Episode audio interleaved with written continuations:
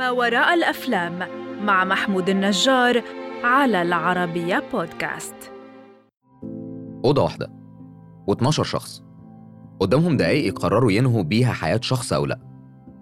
الأدلة كلها بتقول إنه مذنب. 18 سنة. ولد في بيئة فقيرة. قتل أبوه. تفتكروا هيعملوا إيه؟ هيكونوا في أنهي صف؟ ده اللي بيحكي عنه واحد من أعظم أفلام السينما. ويصنف إنه من أفضل 250 فيلم في التاريخ.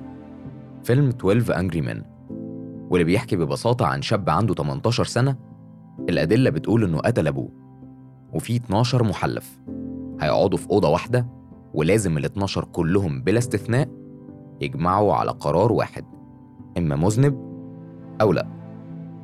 الحقيقة فيلم 12 أنجري Men مش مجرد قضية قتل ده فيلم عن العنصرية والمجتمع عن العدالة والثبات على الرأي.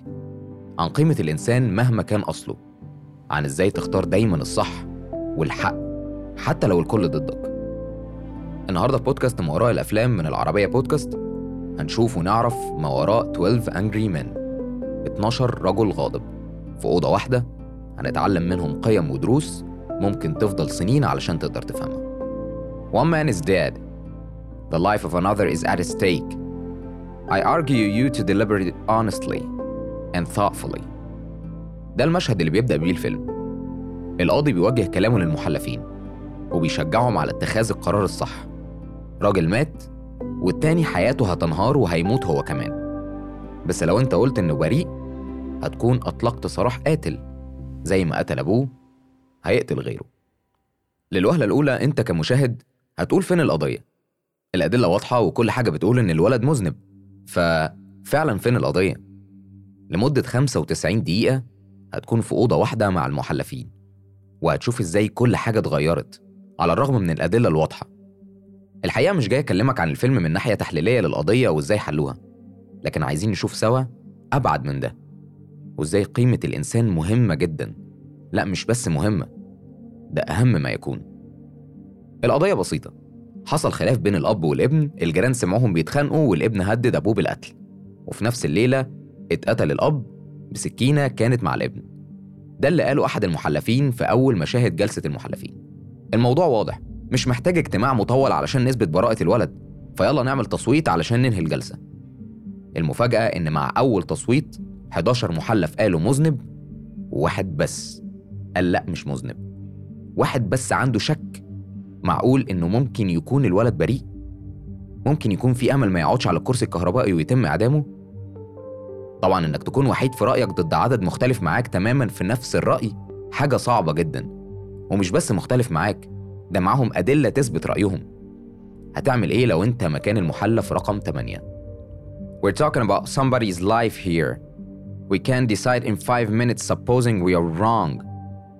دي الجملة اللي بدأ بيها المحلف رقم 8 يدافع بيها عن الولد. وإن ما ينفعش نقرر حياة بني آدم في خمس دقايق بس خاصة لو كان القرار ده هيؤدي لإعدامه. على الأقل نتكلم عنه ونديله شوية احترام. بالمناسبة أنا عايز أقولك إن المحلف رقم 8 مش شايف إن المتهم بريء بالعكس هو مش عارف أصلا هو مذنب ولا لأ. بس هو عنده شك إن ممكن يكون مش مذنب وممكن برضه يكون مذنب.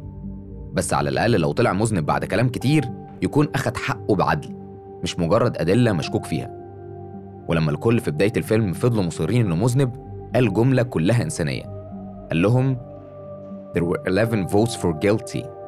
It is not so easy for me to raise my hand and send a boy off to die without talking about it first.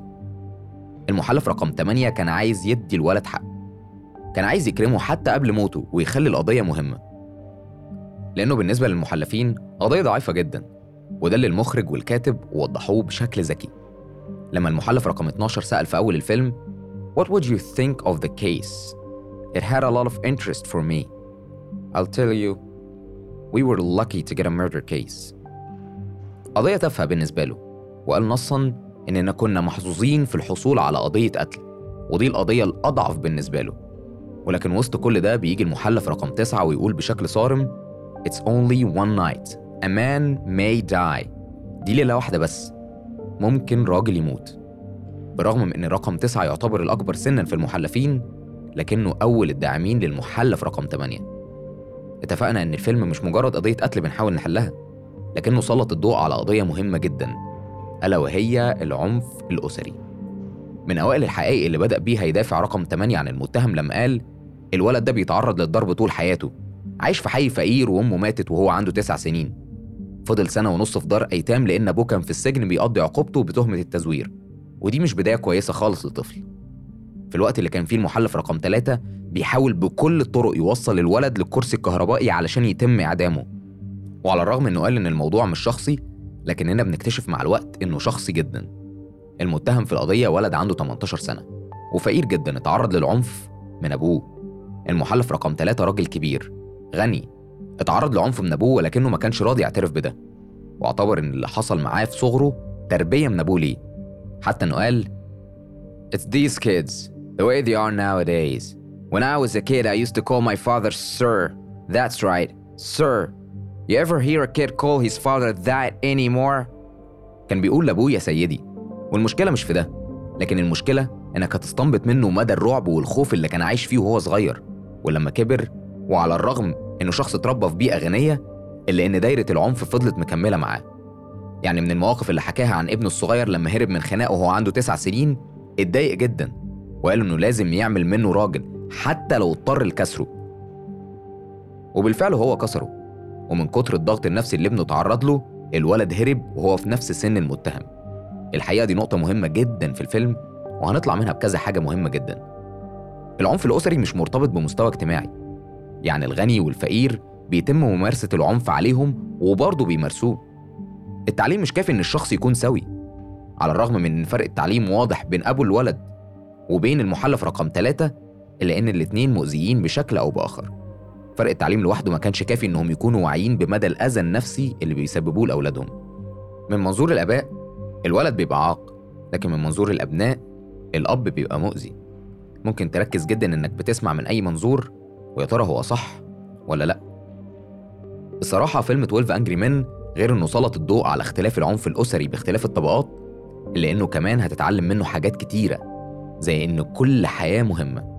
مهما كان الشخص مهما كان اللي قدامك مهما كان وضعه المادي مكانته الاقتصادية انتماءاته آراءه أي حاجة في حياته مهمة. الإنسان اتكرم عن باقي مخلوقات العالم. حياته مش رخيصة علشان يخسرها بسهولة. أو بقرار مش مؤكد بسبب انحيازات شخصية أو عنصرية.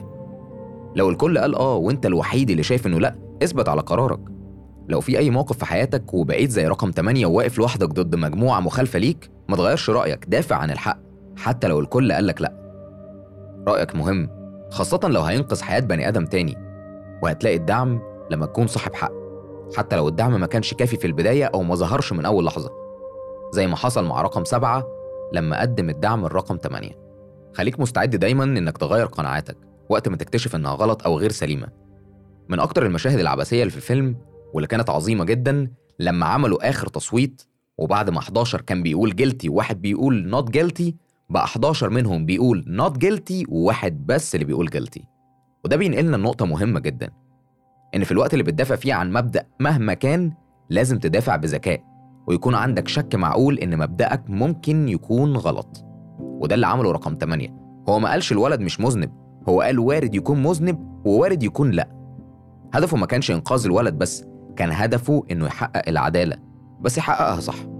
وعلشان كده في آخر الفيلم لما كلهم أجمعوا إن الولد مش مذنب خرجوا من الأوضة والفيلم ما عرضش إيه اللي حصل مع الولد لأن ده ما كانش هدف الفيلم أصلا. مش مهم يطلعوه المهم إنهم حاولوا يحققوا العدالة عشانه. الاسم مش مهم. المهم موقفك تجاه الحق. من أعظم الحاجات اللي اتقالت في الفيلم واللي أكيد أخدت بالك منها حتى في الحلقة دلوقتي إن مفيش اسم. لحد آخر ثواني في الفيلم أنت مش عارف اسم أي حد. لا أسماء المحلفين ولا الجاني ولا القاضي ولا أي حد خالص. فتطلع من ده بحاجة مهمة جدا وهي إن اللي بيحدد قيمتك في المجتمع هي القضية اللي أنت بتدافع عنها. مش اسمك ولا مستواك الاجتماعي. بنختلف ونتفق بس في النهاية تظل الإنسانية هي الشيء المشترك ما بيننا. فيلم 12 أنجري من جمع فئات المجتمع في 12 راجل جوه أوضة واحدة. كان من المحلفين الغني وصاحب المستوى المادي العالي واللي شغال شغل عادي واللي جاي من بيئة فقيرة بس بقى شخص يعتمد عليه. كان في الشخصية الجادة جدا والهلاس اللي مش مهتم بأي حاجة غير مظهره. الكبير في السن واللي عاش العمر كله وجرب حاجات كتير واللي لسه بيبدأ حياته. كل دول جوه أوضة واحدة بيقرروا حياة شخص ما يعرفوش عنه أي حاجة وهم نفسهم ما يعرفوش بعض. فباختلاف مستوياتهم وأفكارهم وتجاربهم هيجتمعوا في النهاية على رأي واحد وده مش سهل. الحقائق بتختلف باختلاف الشخصيات اللي بتقدمها. من أعظم الجمل اللي اتقالت في الفيلم لما المحلف رقم 11 قال Facts may be colored by personalities of the people who present them. يمكن تلوين الحقائق بشخصيات الأشخاص اللي بيقدموها. وده واقع جدا لأن كل شخص بيبص للمشكلة من منظوره الشخصي البحت. أنا وأنت ممكن نشوف نفس المشهد بس أنت تركز مع حاجات غير اللي أنا ركزت معاها. وبالتالي رد فعلك هيكون مختلف تماما عني لأن كل واحد فينا له تجربته الشخصية اللي بيطلع منها بحقائق مختلفة. ما تخافش من التريقة. ما تخافش تغير قرارك لما تكتشف إنه غلط. ما تخافش تقف مع الحق حتى لو عدد الداعمين للحق قليل. وافتكر دايما إن الشخصنة بتدمر الناس. زي ما حصل مع المحلف رقم ثلاثة اللي فضل طول الفيلم بيحاول يثبت رأيه لمجرد إن مأذي من ابنه نفسيا. ونسي إن المتهم روح تانية ملهاش أي ذنب في مشاكل ابنه. التحيز الشخصي ممكن يقتل شخص ملوش ذنب. صعب جدا تبعد تحيزك الشخصي وأنت بتاخد قرارات لأنه للأسف بيحجب عنك الحقيقة وزي ما التحيز الشخصي ممكن يأذي حد العنصرية كمان قادرة تدمر حياة البشرية كلها مش شخص واحد بس. الولد المتهم في الفيلم شخص مجهول الهوية مش عارفين جنسيته إيه. كل اللي كان ظاهر للمحلفين شخص أسود فقير غير متعلم. لكن في فيلم 12 انجري مان سلط الضوء على العنصرية في شخصية واحدة من المحلفين وهو المحلف رقم 10 واللي هيكون له خطاب عنصري مؤذي خلال الفيلم بسبب خطابه كل المحلفين هيتجنبوه لدرجة إنه قال بشكل صريح جدا Bright He's a common ignorant slob. He does not even speak good English. وربط جهله بعدم قدرة المتهم إنه يتكلم إنجليزي بشكل كويس وده جزء صغير جدا من اللي قاله. وقرر يعمم تجربته الشخصية واللي عاشوا على كل الفئة وقال I lived among them all my life. You cannot believe a word they say. You know that. I mean they are born liars. الحقيقة شخصية المحلف رقم 10 من أكتر الشخصيات اللي أثر في سياق الفيلم والحوار. فإيه رأيك؟ نتعرف على الشخصيات بشكل أقرب. قام بدور ال 12 محلف 12 ممثل مميز. قدم دور الشخصية القيادية المحلف رقم واحد مارتن بيلسون واللي بحكم شغله كمدرب قدر يتحكم في الجلسة كويس وينظمها بشكل عظيم. شخصية المحلف رقم واحد اللي قدمها مارتن شخصية غير تصادمية. كان بيتعامل مع الدور بجدية جدا وعلى الرغم إنه كان شايف إن الولد مذنب إلا إنه لما بدأ يظهر أدلة بتقول العكس وقف مع العدل. المحلف رقم اتنين واللي ظاهر جدا إنه عديم الخبرة من أول جملة قالها. قال بصراحة أنا دي أول مرة ليا وقدم الشخصية دي جون فيدلر. من أكتر الشخصيات المهزوزة في آرائها حتى لما اتسأل ليه شايف الولد مذنب ما كانش عنده ردود قال أنا بس فاكر كده. لكن ما كانش عنده دليل ملموس على عكس باقي المحلفين اللي اتكلموا في الأدلة المطروحة بشكل واقعي وصريح. المحلف رقم ثلاثة واللي كانت من الشخصيات المحورية في القصة قدمها لينا لي جي كوب. ليه شخصية كاب مش هتقدر تنساها أبدا؟ لأنه أكتر شخصية كان ظهر غضبها وكرهها للمدعى عليه. وبتعرف مع الأحداث إنه عنده مشاكل مع ابنه وبسبب كده بيكره جيل ابنه. وده اللي كان ظاهر بشكل واضح جدا ليه الشخصية دي بالذات محورية لأنها الشخصية المضادة للبطل. المحلف رقم 8 بيحاول يثبت بأي شكل براءة المتهم ورقم 3 بيحاول باستماتة إنه يوصل المتهم للإعدام. أما المحلف رقم 4 قدمه بشكل عبقري جاي مارشال. مارشال شخصية منطقية جدا شغال سمسار أسهم راجل بيتعامل مع الأرقام فبالتالي بيتعامل مع الحقيقة بشكل منظم. مش منحاز لحد لكنه كان شايف الأدلة كلها بتقول إن الولد متهم والولد مذنب لكن بمجرد ما رقم 8 بدأ يثبت العكس تفاعل معاه بشكل كويس وبدأ يجاريه ويشوف معاه الحقائق فعلا بتقول إيه. ولما شاف إن الكلام منطقي فعلا غير رأيه من مذنب لمش مذنب. في وسط كل ده لازم يكون موجود شخصية شبيهة للمتهم والغريب إنها مش هتنحاز لصف المتهم لأ هيفضل مع الحقائق اللي ظاهرة في الأول وده كان المحلف رقم خمسة. واللي قدمه جاك لوجمان. رقم خمسة نشأ في الأحياء الفقيرة. شبه المتهم بالظبط. وبسبب ده هيحصل بينه وما بين المحلفين العنصريين خلافات كتيرة جدا. شخصية رقم خمسة متوتر دايما. مش واثق في نفسه. خاصة المحلفين منهم اللي قال إن طبيعي المتهم يعمل كده بسبب البيئة اللي اتربى فيها. المحلف رقم خمسة فضل مصر على رأيه ولحد ما الأدلة أثبتت العكس وحول رأيه من مذنب لغير مذنب. مع كل الضغط ده لازم يكون موجود في الجلسة فنان رسام وده كان المحلف رقم ستة واللي قدمه إدوارد بينز. رقم ستة شخصية أمينة لكنه ممل على الرغم إنه كان شايف المتهم مذنب إلا إنه غير رأيه في النهاية لغير مذنب واتفق مع رقم 8 بس مين اللي بدأ شعلة الاستخفاف بالقضية؟ بالظبط هو اللي خطر في بالك المشجع الرياضي اللي كان عايز يمشي في أسرع وقت علشان عنده ماتش بالليل وده المحلف رقم سبعة وقدمه جاك واردن. وبما إننا أخيرا وصلنا للمحلف رقم 8 بطل الفيلم اللي قدمه هنري فوندا. خليني أحكي لك عنه وليه رأيه كان مختلف. بداية هنري قدم الدور بشكل عبقري وشخصيته كانت مكتوبة بشكل واضح أثر على كل الأدوار. اتعاطف مع المدعى عليه. وبسببه اتحولت قصة ولد أكيد هيتم إعدامه ل 11 شخص بيقولوا لأ الولد غير مذنب. مين أول شخص دعمه؟ أول محلف دعم رقم 8 كان المحلف رقم 9 واللي قدمه لينا جوزيف سويني. رقم 9 أول حد قدم الدعم. كان شايف إن كل الأدلة مش كفاية وكمان كان شايف إن من النبل إن رقم 8 ما يقفش لوحده ضد كل دول. أول واحد أعلن موقفه بشكل صريح كان رقم 9 ولكن زي ما كان في مسن لطيف كان في مسن عنصري ومكروه بسبب عنصريته. وده كان المحلف رقم 10 واللي قدمه إد بيجلي. رقم 11 كان بيشتغل صانع ساعات وده هينعكس على كل القرارات اللي هياخدها. كان بيحس بإحراج من لهجته الإنجليزية على عكس المحلف رقم 12 كان مدير إعلانات متعجرف جدا وقدمه لينا روبرت ويبر. كل شخصية منهم على الرغم من اختلافهم بس في النهاية قدروا يقدموا لينا فيلم عبارة عن تحفة فنية عمرك ما هتنساها. لازم تتعرف على الشخصيات العظيمة اللي كانت وراء 12 أنجري مان الفيلم من إخراج سيدني لومات وصدر سنة 1957 القصة بتستند لمسرحية تلفزيونية من تأليف ريجنالد روز واللي حولها سيدني لومات بعد كده للفيلم. التصوير السينمائي العظيم اللي شفناه واللي بسببه ما حسيناش بملل ولا لحظة على الرغم إن الفيلم كل أحداثه بتدور في أوضة واحدة كان للمصور المخضرم بوريس كوفمان. بوريس مش بس نجح يطلع فيلم قوي جدا في موقع واحد بس لكن كمان قدر يظهر لك تكوين الشخصيات ومشاعرهم عن طريق الزوايا اللي استخدمها. قدر يحسسنا بتوترهم وتشتتهم كمان. بالمناسبة اللي ألهم ريجنالد روز يكتب السيناريو تجربة شخصية خاصة بيه. هو إنه كان في يوم من الأيام محلف من المحلفين فقرر يطلع لينا فيلم لحد يومنا ده لسه مؤثر. تم ترشيح 12 Angry Men لثلاث جوائز أوسكار وبالرغم من كل ده فاز The Bridge on the River Kwai على 12 Angry Men وحصل على جوائز الأوسكار في فئات أفضل مخرج وأفضل سيناريو مقتبس وأفضل صورة. بس في مهرجان برلين السينمائي الدولي السابع حصل الفيلم على جائزه الدب الذهبي. في النهاية مش عيب ابدا تغير رأيك. العيب الحقيقي إن يبقى عندك شك معقول في الحقيقة وتفضل مصر على رأيك لمجرد إنك خايف من نظرة اللي حواليك وإنك قلقان يتقال عليك. شوف بيغير رأيه إزاي. الطبيعي إن آرائنا وأحكامنا الشخصية تتغير.